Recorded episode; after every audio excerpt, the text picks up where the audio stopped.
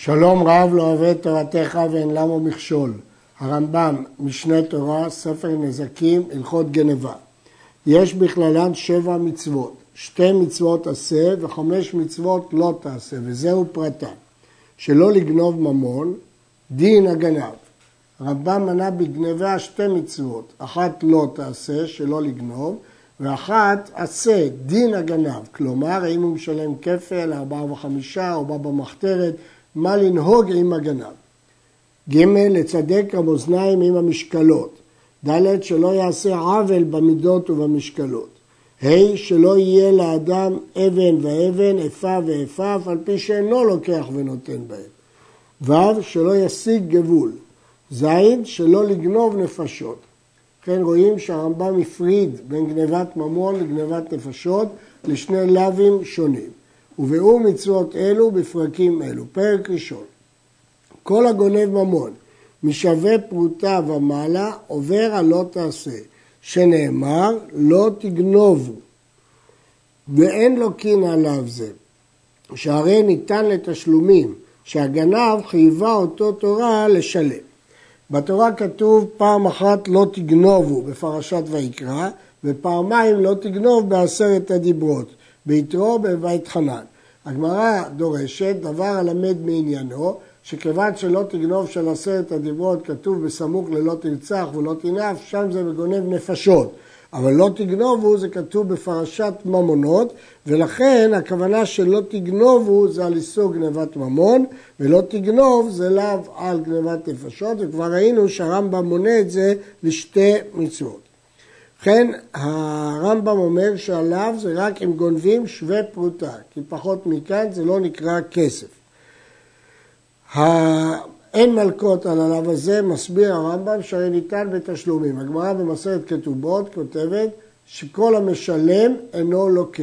וכיוון שגנב חייב לשלם, לכן הוא לא לוקה. הדברים מתבררים באריכות בפרק שלישי לקמאן. ואחד הגונב ממון ישראל או הגונב ממון גוי עובד עבודה זרה ואחד הגונב את הגדול או את הקטן. הרמב"ם רואה את גנבת גוי כאיסור תורה. רש"י רואה בזה רק איסור של חילול השם, אבל הרמב"ם רואה בזה איסור תורה והגאון מווילנה אומר ראייה מהגמרא לשיטתו. כי המקור שהגמרא מביאה הוא משני פסוקים. פסוק אחד, וחישב עם קונהו בעקר משפחת גר, מי שנמכר לעבד לגוי, כאשר פודים אותו עושים חשבון, כלומר שאסור לגזול את הגוי. מקור שני, כאשר כובשים את הארץ, נאמר ואכלת את שלל אויביך. משמע שבדרך כלל אסור לגזול גוי, ואלה ראיות לרמב"ם שאיסור זה הוא מהתורה. למרות שאמרנו עליו, שעליו הוא רק בשווה פרוטה, אסור לגנוב כל שהוא דין תורה, אבל האיסור לגנוב הוא אפילו בכל שהוא. אה, זה נלמד מחצי שיעור שאסור מהתורה. כך כותב המגיד משנה, שכמו שיש חצי שיעור בשיעורי אכילה, יש גם חצי שיעור בשווה פרוטה. ויש חולקים ומסבירים מסיבות אחרות. אמרנו שדעת הרמב"ם, שגם מי שגונב את הקטן עובר בלאו, הגאון מביא למביא ראייה, שכתוב שמציאת חירש שוטה וקטן אין בהם משום גזל אלא מפני דרכי שלום. מדוע? כי הם לא יודעים לקנות מההפקר. משמע שממונם ממש, ודאי שאסור לגזול מהם. ואסור לגנוב דרך שחוק, או לגנוב על מנת להחזיר, או לגנוב על מנת לשלם. הכל אסור שלא ירגיל עצמו בכך. הרמב"ם מסביר שהטעם של איסור הגניבה הזה הוא כדי שלא ירגיל את עצמו לגנוב. איזה הוא גנב? זה הלוקח ממון האדם בסתר, ואין הבעלים יודעים. כגון הפושט ידו לכל כיס חבר, לתוך כיס חברו ולקח מעותיו ואין הבעלים רואים, וכן כל כיוצא בזה. אבל אם לקח בגלוי ופרסיה וחוזק יד, אין זה גנב אלא גזלן. ההבדל בין גנב לגזלן, שגנב חייבה אותו התורה כפל, ואילו גזלן התורה לא חייבה כפל, לכן צריך להגדיר מהו גנב ומהו גזלן. מגדיר הרמב"ם בעקבות הגמרא, גנב זה מי שלוקח בסתר, גזל זה מי שלוקח בחוזקה, בגלוי, כמו ויגזול את החנית מיד המצרי. בסיומת הבאה של הרמב"ם יש שתי נוסחאות. הנוסחה שלנו, לפיכך, ליסטיס מזוין שגנב, אינו גזלן, אלא גנב, אף על פי שהבעלים יודעים בשעה שגנב.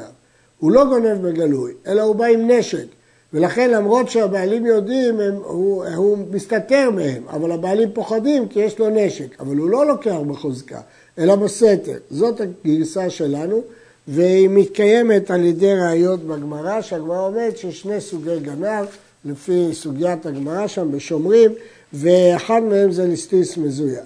אבל הייתה גרסה אחרת ברמב"ם, של המגיד משנה ושל הרעב"ד ואחרים, שגרסו ליסטיס מזוין שגנב אינו גנב אלא גזלן, ואז הם הקשו על זה מסוגיית הגמרא.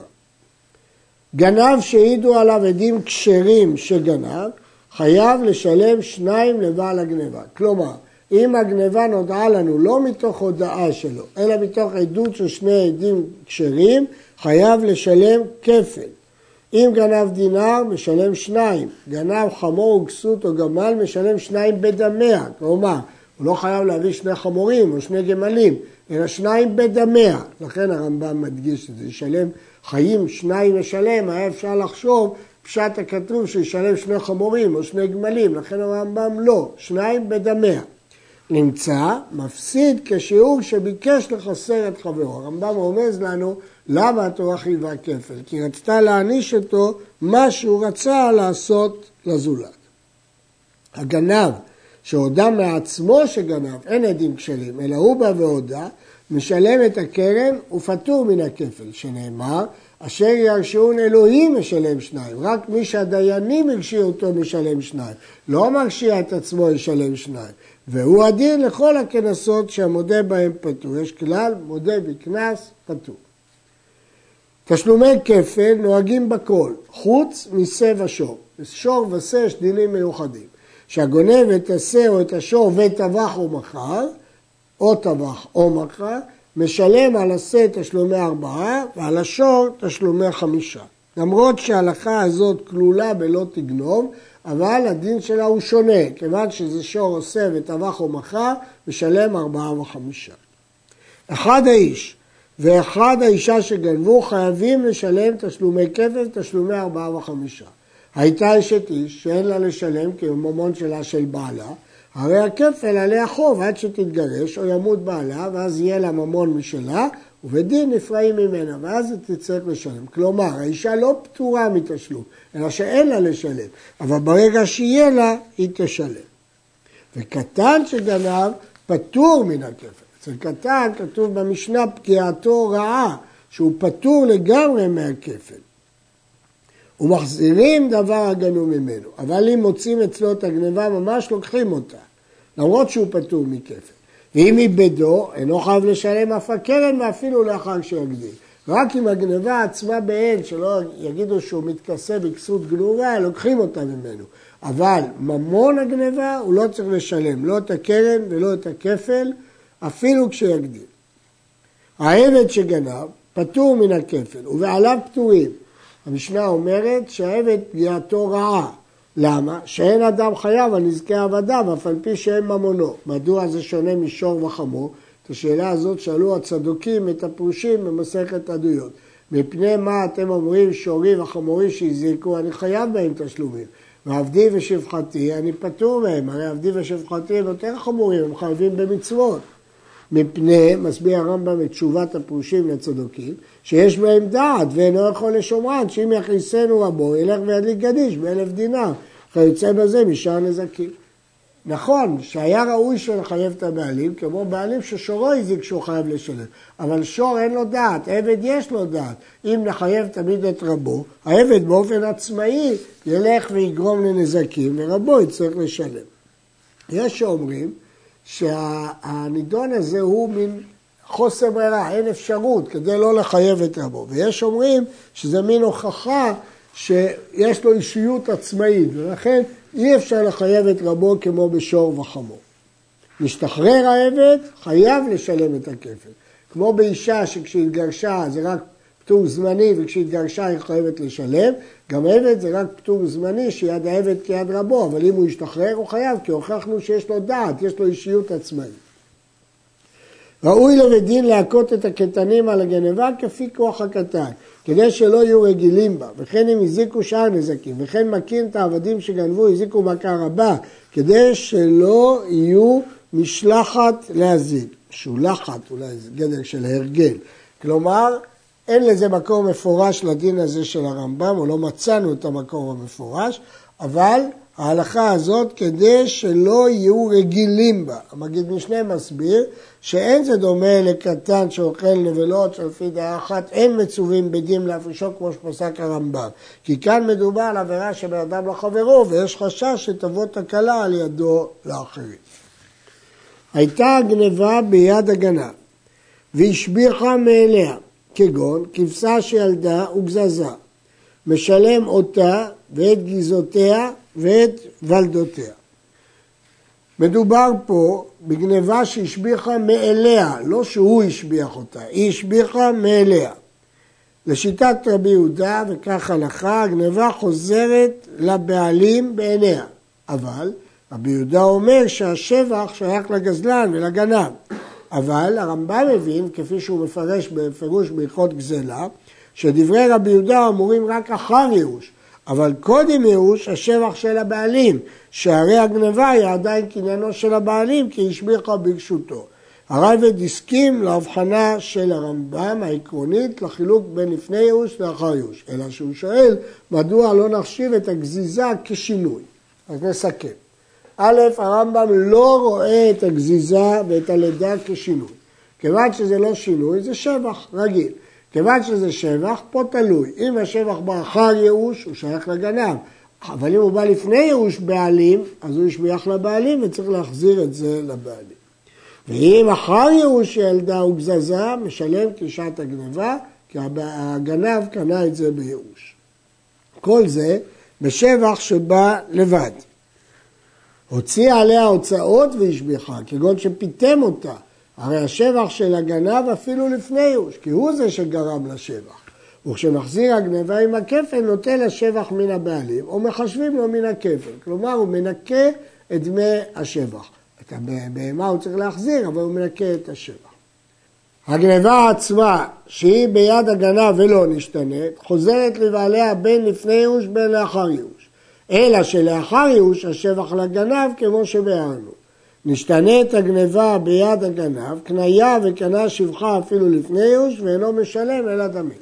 הרמב"ם קובע שיש שני עקרונות. אם היה שינוי, ברור שהגנב קנה והוא משלם כשעת הגניבה. אם לא היה שינוי, אלא שבח בלי שינוי, כאן זה תלוי. אם זה לפני ייאוש, השבח חוזר לבעלים, כמו שלמדנו קודם. אם זה אחרי ייאוש, השבח של הגזלן. גנב כחושה והשמינה או שמנה והחרישה, משלם תשלומי קבט, תשלומי ארבעה וחמישה כשעת הגניבה. ברור שהרמב"ם לא רואה את זה כשינוי, וגם הוא, לא, הוא רואה שהשבח הזה שייך לגנב. למה? או שנאמר שזה אחר ייאוש, או שנאמר שזה שבח שבגללו, שהוא פיתם את הבהמה. גנב טלה ונעשה עיל, עגל ונעשה שור, משלם תשלומי כפת כשעת הגניבה. טווחו ומחרו אחר שהגדיל, נעשה שינוי בידו וקנאו ושלו הוא טובח ושלו הוא מוכר ואינו משלם תשלומי ארבעה וחמישה. הגמרא קובעת שכאשר השם שלו השתנה מתעלה לעיל, למרות שזה רק עניין של גיל, אבל הסוג שלו, השם שלו השתנה, יש קורבנות שקשרים בעיל, קורבנות שקשרים בכבש, למרות שרק הגיל עושה את זה, זה כבר סוג אחר. עגל ונעשה שור זה סוג אחר. ולכיוון שזה שינוי, הוא קונה את זה ומשלם את הכפל כשעת הגניבה, ויש עוד השלכה לזה של שינוי, שארבעה וחמישה הוא לא צריך לשלם, כי כבר זה שלו, הוא טבח את שלו ואין לו מה לשלם. גנב בהמה או כלי וכיוצא בהם, ובשעת הגניבה היה שווה ארבעה, ועכשיו בשעת עמידה בדין שווה שניים. בשעת הגניבה השווי היה ארבעה. עכשיו בשעת העמדה בדין ירד המחיר והוא שווה רק שניים. משלם קרן כשעת הגניבה. לא נאמר שהוא ירוויח, אלא הוא משלם לפי מה שהוא גנב. כי החיוב שלו בשעת הגניבה הוא גבוה יותר.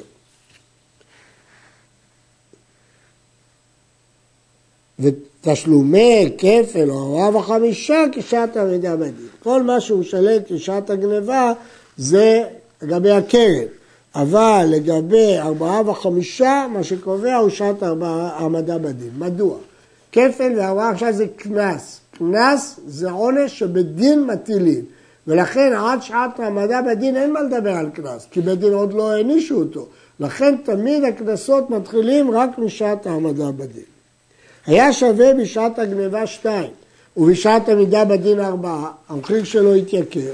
אם שחט או מכר או שבר הכלי או איבדו, משלם תשלומי כפל ארבעה וחמישה כשעת עמידה בדין, כי אמרנו שזה השעה הקובעת לגבי הקנס. ואם מתה הבהמה או אבד הכלי מאליו, משלם תשלומי כפל כשעת הגניבה. במקרה שהחפץ אבד, חוזר הכלל שכל הגזלנים משלמים כשעת הגזלה. רק כשהחפץ קיים, אז אני אומר ששעת העמדה בדין קובעת. מי שגנב כלי ושברו או פחתו, או נשבר או נפחת מאליו, אין שם לו הפחת, כמו שאמרנו בשור שנגח, אלא רואים כמה היה שווה הכלי ומשלם לבעלים שניים בדמיו, והכלי השבור יהיה לגנב, וכן כל כיוצא בזה. כשלמדנו נזקי ממון, אמרנו שכששור הזיק ויש נבלה, אז דמי הנזק הם דמי בהמה שלמה פחות דמי נבלה, אבל לא כך בגניבה. אם הוא גנב ושבר או פחת, הוא חייב להחזיק כלי שלם כמות שהוא גנב. אמנם השברים אפשר יהיה לחשב אותם שהוא ייקח אותם, אבל נזק הוא חייב לשלם את כל הכלי, ואת השברים הוא יכול לקחת לעצמו. אם רצו הבעלים ליטול הכלי השבור, אם הנגנב מעדיף לקחת את השברים וישלם להם הפחת והכפל, שומעים להם. אם הם מוכנים לקחת את השברים של הכלי ושהגנב יוסיף להם על זה, אם הוא חביב להם, שומעים להם. הגונב וטבח ומכר לפני ייאוש הבעלים. אף על פי שלא קנה לוקח, יש פה קושי. איך אפשר להגיד שהוא מכר? הרי הבעלים עוד לא התייאשו, אז אה, איך אפשר שהוא יקנה את זה הקונה? והרי הגניבה חוזרת בעצמה מיד הלוקח, הקונה צריך להחזיר את הבהמה, הקניין שלו לא חל, כי הבעלים לא התייאשו. הרי זה משלם תשלומי ארבעה חמישה. למרות זה, יש לזה דין של מוכר. מדוע? כי סוף סוף הוא מכר. אז למרות שאין ייאוש בעלים, זה נקרא טביחה ומכירה. ואין צריך לומר אם טבח ומכר לאחר ייאוש, שהוא משלם תשלומי ארבעה וחמישה, שהרי הועיל במעשיו וקנה הלוקח. אם הוא טבח ומכר אחר ייאוש, שהוא כבר הועיל במעשיו, כי ייאוש ושינוי רשות קונה, אז בוודאי שבמקרה כזה, בוודאי שהוא חייב. יש דעה בגמרא שהוא פטור, כי שלא הוא טובח, שלא הוא מוכר. אבל אנחנו לא פוסקים ככה. מדוע? כי ייאוש לא קונה בלא שינוי רשות. אז כשהוא טבח הוא מכר, הוא מכר, של הבעלים. רק כשזה הגיע לקונה, אז השתנה הרשות. ולכן הואיל מעשה וחייב לשלם כפל ותשלומי ארבעה וחמישה. הגונב מאחר הגנב, אדם גנב מגנב, אף על פי שנתייאשו הבעלים, אינו משלם תשלומי כפל. תכף נראה מדוע. ואם טבח ומכר אינו משלם תשלומי החמישה. הגנב השני פטור מכפל מהחמישה. מדוע? לגנב הראשון אינו משלם, שהרי דין הבהמה הזאת לחזור בעיניה לבעלים ולא קנייה הגנב. הרי ייאוש לבד לא קונה. אם כן אין פה שינוי שם, אין פה שינוי רשות, ולכן הגנב לא קנה אותה, היא שייכת לבעלים. אז ודאי שאין שום עניין לשלם לגנב כפל. ולא לבעלים אינו חייב לשלם הכפל ארבעה חמישה. למה שהגנב השני לא ישלם לבעלים? הרי הוא גנב דבר שלהם, פני שלא גנב מרשותם. רק כתוב וגונב מבית האיש ולא מבית הגנב. רק מבית הבעלים, אבל פה הוא לא, נכון שהבהמה של הבעלים, אבל הוא לא גנב אותה מן הבעלים, הוא גנב אותה מרשות הגנב, ולכן אין כפל ואין ארבעה וחמישה. גנב וטבח, ובא גנב אחר וגנב הטבח, גנב את הבהמה כשהיא טבוחה. משלם תשלומי כפל לגנב הראשון, שהרי קנה בשינוי מעשה, היה ייאוש והיה שינוי כיוון שהוא שינה את זה, ויש אומרים שבשינוי מעשה אפילו בלי ייאוש. וגנב הראשון משלם תשלומי ארבעה וחמישה כי הוא גנב מרשות הבעלים. גנב הוא מכר, ובא אחר וגנב מן הלוקח, כאן זה ייאוש ושינוי רשות. אם התייאשו הבעלים, אז יש גם ייאוש וגם שינוי רשות. הראשון משלם תשלומי ארבעה חמישה, והגנב השני משלם תשלומי כפל, כי יש ייאוש, ושינוי רשות. ואם לא נתייאשו הבעלים, אין האחרון משלם אלא כן מלבד. למה? שינוי רשות לבד לא מועיל. שינוי שם ושינוי מעשה, לפי רוב הדעות ברמב"ם מועיל גם בלי ייאוש, אבל שינוי רשות לא מועיל בלי ייאוש. עד כאן.